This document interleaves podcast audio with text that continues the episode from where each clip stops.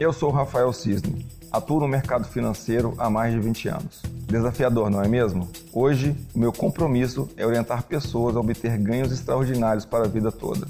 É, a questão do cartão de crédito é um assunto um pouco dúbio, né? Porque é, no começo as pessoas, quem não está participando desse processo ainda, quem ainda não está tá com as finanças completamente é, é, bagunçadas, o cartão de crédito é algo realmente destruidor, né? Porque o mercado, o mercado em si, as lojas, o marketing, eles são treinados para fazer você gastar mais. Então, se você não tem dinheiro para comprar uma coisa, eles vão lá e parcela para você em 10, 15, 20 vezes. Se você não tem dinheiro para comprar um bem, você recebe um crédito no seu cartão e aí você pode comprar mesmo não tendo dinheiro.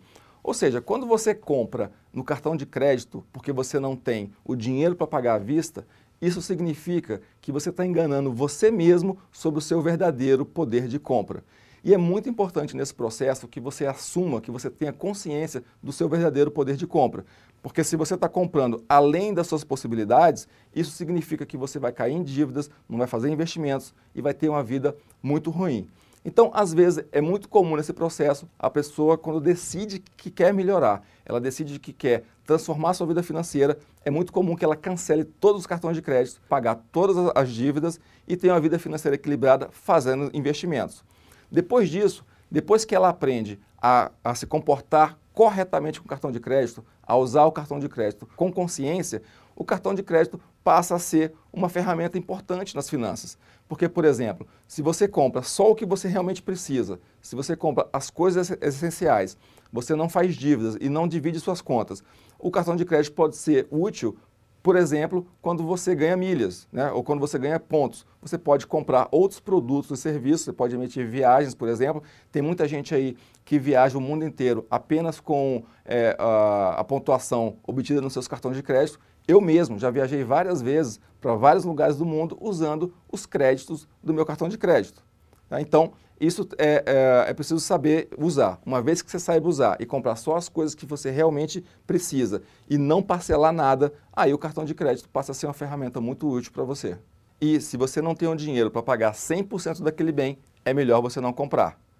Porque se você fizer uma dívida, se você parcelar, no mês seguinte você vai querer comprar outra coisa e vai querer fazer outra parcela. Né? Então as parcelas vão se acumular e com isso você vai se ver no momento em que você não sabe mais para onde a sua renda está indo, porque você, tá, é, você consumiu coisas, há, vamos supor, há 5, 6, 10 meses atrás, está pagando aquelas parcelas e nem sabe mais é, é, o que, que você está pagando. Né? De repente chega a parcela do cartão de crédito, você está pagando a parcela e você até já esqueceu que comprou esse bem. Porque quando a gente compra alguma coisa, a gente tem certo prazer com isso. Né? Só que esse prazer passa muito rápido. E aí você quer repetir esse prazer várias vezes. Quando analisa a vida financeira das pessoas, é, e quando as pessoas estão com um nível de, mesmo com um nível de renda muito alto, por exemplo, 50 mil reais de, de renda mensal, né, estão muito endividadas e eu vou analisar a, a, o ciclo financeiro delas, eu percebo que a catástrofe financeira começou quando ela começou a parcelar a primeira conta dela no cartão de crédito porque ela parcelou a primeira, daqui a pouco ela parcelou uma outra coisa,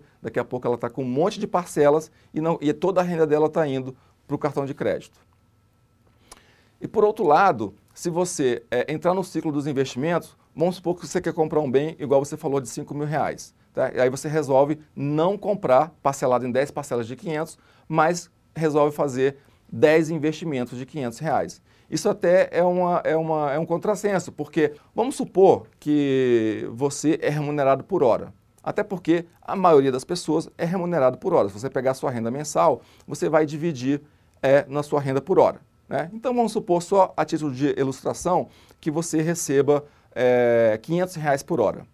Né? Então você teria que trabalhar 10 horas para comprar esse bem de 5 mil reais. Né? Acontece que se você pegar esse dinheiro e investir, quando chegar lá perto dos 10 meses, né, que você está perto de juntar é, esses 5 mil reais, você não vai ter 5 mil reais. Você vai ter os 5 mil reais que você depositou, que, né, que veio da sua renda, e vai ter uma renda extra vindo dos juros que você acumulou nesse período. O que, que isso significa? Que a, a, a sua hora trabalhada ela teve uma rentabilidade maior né, que você ganhou seus 500 reais por hora, mas essa renda foi aumentada pelos juros que você é, é, fez acontecer através de seus investimentos. Tá? Então, o, que, que, o que, que isso quer dizer? No final das contas, você vai ter mais dinheiro do que aqueles 5 mil para é, fazer a compra. E imagine isso, isso nós estamos falando de um único bem. Imagine ao longo da sua vida, você fazendo investimentos, né? e aí, ao invés de consumir os bens com a sua renda, você vai consumir com os juros que você está recebendo dos investimentos. Isso significa que você está alavancando seus resultados financeiros. O Robert Kiyosaki fala muito isso no livro Pai Rico, Pai Pobre, né, que você não deve comprar coisas, né, coisas para o seu bem-estar, com a renda que vem do seu salário. Com o seu salário, você tem que fazer investimentos. E aí sim, com esses investimentos é que você vai comprar as coisas que você precisa no, seu dia a dia. Então, assim, às vezes quando a pessoa se depara com essas informações, com essas estratégias, ela se sente realmente um pouco culpada de ter feito tudo errado no passado. E aí muitas pessoas chegam para mim e falam assim, nossa, se eu tivesse agido assim há 10 anos atrás, hoje eu seria muito mais rico, hoje eu seria até milionário. Né? Só que o que eu falo para essas pessoas é que elas não se preocupem com o passado, porque isso é impossível de ser mudado. O importante é que ela está recebendo a informação agora e que a partir de agora ela pode fazer um futuro diferente. Não importa, inclusive, é, o tamanho da renda dela ou a idade que ela tenha. É o que eu digo para essas pessoas. Todo mundo faz alguma coisa errada em, em algum período.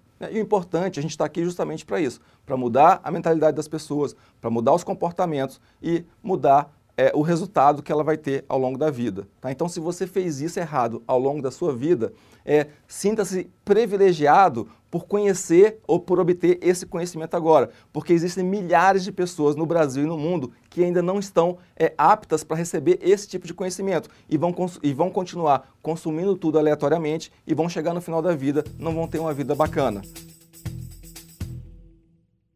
Você acabou de ouvir mais um podcast do programa Isso é da Sua Conta, do canal do Money.